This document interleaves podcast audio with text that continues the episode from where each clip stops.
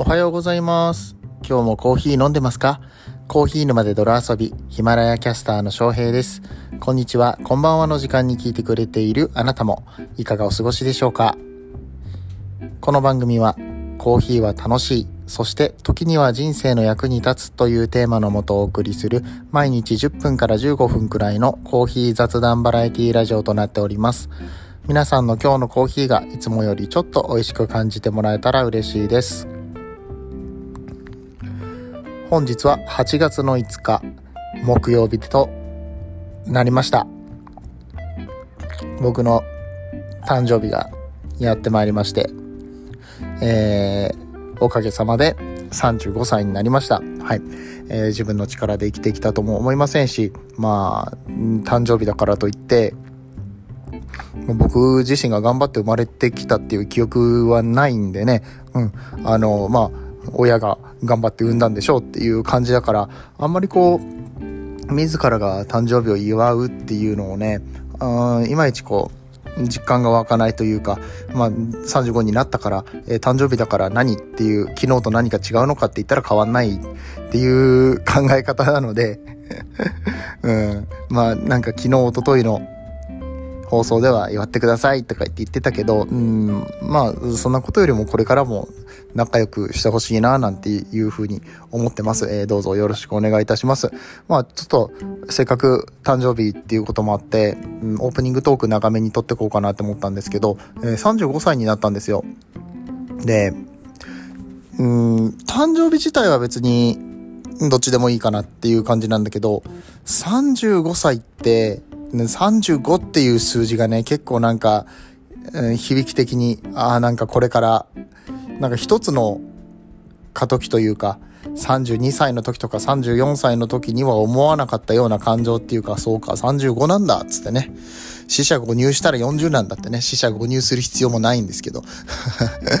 うーん、で、この35っていう数字って結構、まあ、ここから体力がガクッと落ちるよとか、あとは急に老け出すよとかさ。あとは、そうだな、仕事のキャリア的にもね、転換点になる人とかもいるみたいですし、結構、昔は35歳までが転職ができる年齢だとかいうことも言われてたりだとか、まあそういう人生設計の中でも35っていう数字はいろいろ大事だななんていうことも思ったりとかするんですけど、そんなん結局人それぞれで、うん、あの、まあ自分が3637、384045ってなっていこうと、その時にやりたいこと、その時しかできないことを、えー進めていくというか、あーまあ自分が一番輝ける状態をね、え保つことができればいいでしょうし、まあ輝けるっていう言い方も、えどうなんでしょうか。もう泥だらけになりながら走り抜けていくみたいな感じで、今はまだまだ、まあ35歳になっても、うん、頭悪いし、がむしゃらにやるしか、えない部分の多い、えそんな自分でございますので、うん、まあ、あんまりかっこいいこと言えないんだけれども、まあ頑張りますっていう宣言をさせていただきます。あとはまあ35っていう数字についてね、うんな、なんかこう思うところがあって、ウィキペディアで調べてみたんですけど、うん、えーっとね、35は合成数であり、正の約数は1、5、7、35であり、約数の和は48である。約数の個数が3連続で同じになる最小の3連続の中で最大の数である。33と34と35のそれぞれの約数の総数が、えー総数の和が、えー全部48になるらしいですね。はい。もうあの、数学やってる人にしかわかんないこの喜び。えー33、34、35の中で、3連続する数字の中で、えーこの和の、あ約数の和が48で最大になる、なんか、あの、縁起の良い数字なのかどうかはわかんないけど、なんかたまにいますよね。そういうので、ね、興奮しちゃう人いますよね。まあそういう人変態って言うんですけどね。まあ、僕もコーヒーの変態としてね、えー頑張っていきたいかなと思います。えーじゃあまあまあ、オープニングとこんなもんにしておいて、えー今日はね、コーヒーの話何をしようかなと思ったんですけれども、まあ、昨日もツイートしたんですけどね、朝、コーヒー飲みたい時外でね、コーヒーを飲もうっていう時、ちょっと時間があるよって、えー30分ぐらいかな、うんどっかでコーヒーを飲もうって思った時って、朝の場合、あとなんか選択肢がいっぱいある場合って、うん、カフェにしようか喫茶店にしようか迷いませんかっていう話なんですよ。うん。あちょっとそこをなんかダラダラと雑談していきたいなと思います。はい、えー、それでは8月5日のコーヒー沼で泥遊びどうぞよろしくお願いいたします。この放送は歴史とか世界遺産とかを語るラジオ友沢さんの提供でお送りします。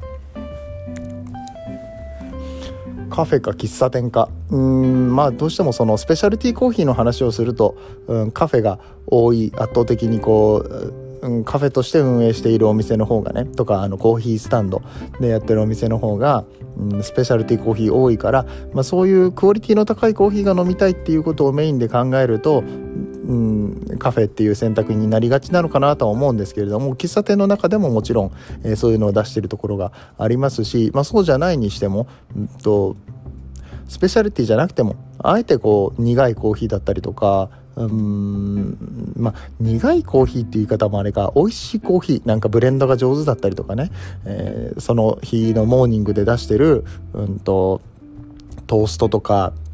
ゆで卵とかそういうのとすごい合うコーヒーってあるじゃないですか。なんかこれをまあすごいもうゴリゴリのスペシャリティの朝入りと一緒に食べるのもどうなんだって思う組み合わせもきっとあると思うんですね。なんだろうな。うん、きんぴらごぼうとかいやそれに合うスペシャリティもあるかもしれないしもう何とも言えないんだけれどもなんか朝食のこのモーニングセットみたいな、まあ、僕なんか特に名古屋の出身ですからね、えー、モーニングコーヒーと一緒にトーストとゆで卵とヨーグルトがついてくるみたいな、えー、よくあるわけですよ、うんえー、そういうお店に行きたくなる。あのね喫茶店のちょっとあの漂白の効いた匂いっていうかおしぼりの匂いなのかな何の匂いなのかな何とも言えないあの独特の香りありますよね喫茶店の匂いコーヒーの匂いと多分そういう布の匂いとあとまあちょっとタバコの匂いとかも混ざってたりとかね、えー、するところもありますけどそういうところ行ってあのー、今週のジャンプとかマガジンとか 絶対置いてあるから、えー、その辺を読みながら、えコーヒーを飲むっていうねあの子供の時の思い出ですよね。うん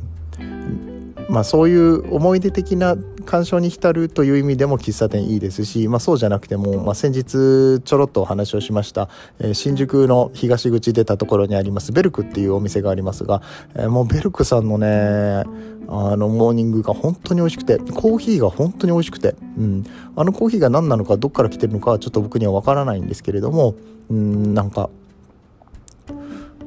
コーヒー飲んでるよなって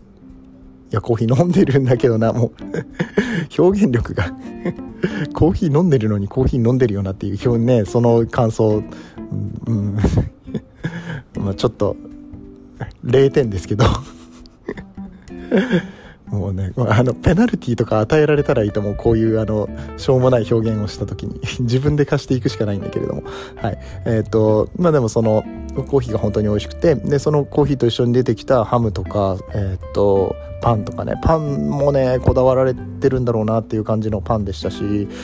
うん、なんだろうな、あのモーニングプレート、あのモーニングプレートをなんかちょっとあの、ガヤガヤとした感じの、人がね、その忙しいビジネスマンが出入りするコーヒーをね、一杯飲んで、えー、10分でさっと出ていくみたいなね、えー、そんなスタイルの喫茶店で、コーヒーを飲みながら朝ちょっとメールをチェックしたりニュースをチェックしたりする時間を持つってなんていうか優雅とかとはまた違う朝の良さがあって、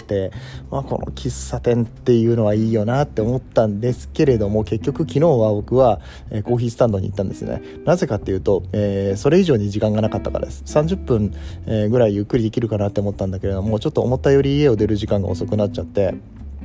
でまあ職場の近くのスペシャルティーコーヒーのお店に行って、うんと、エスプレッソトニックを飲みましたね。うん、なんか、暑くて、とにかく暑くて、で、お持ち帰りにしてくださいって言ってさ、うん、エスプレッソトニックとあとスコーン買って、まあちょっと朝ごはんにしつつ、歩きながら食べるって、なんか、うん、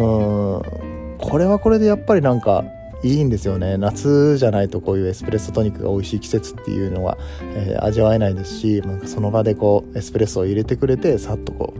う、うんうん、用意してくれる感じ、えー、コーヒースタンドならではだなと思って、うん、これはまあ海外から来てる文化っていう意味ではもしかしたらうんファストフードではないけれども洋食的な、うん、あの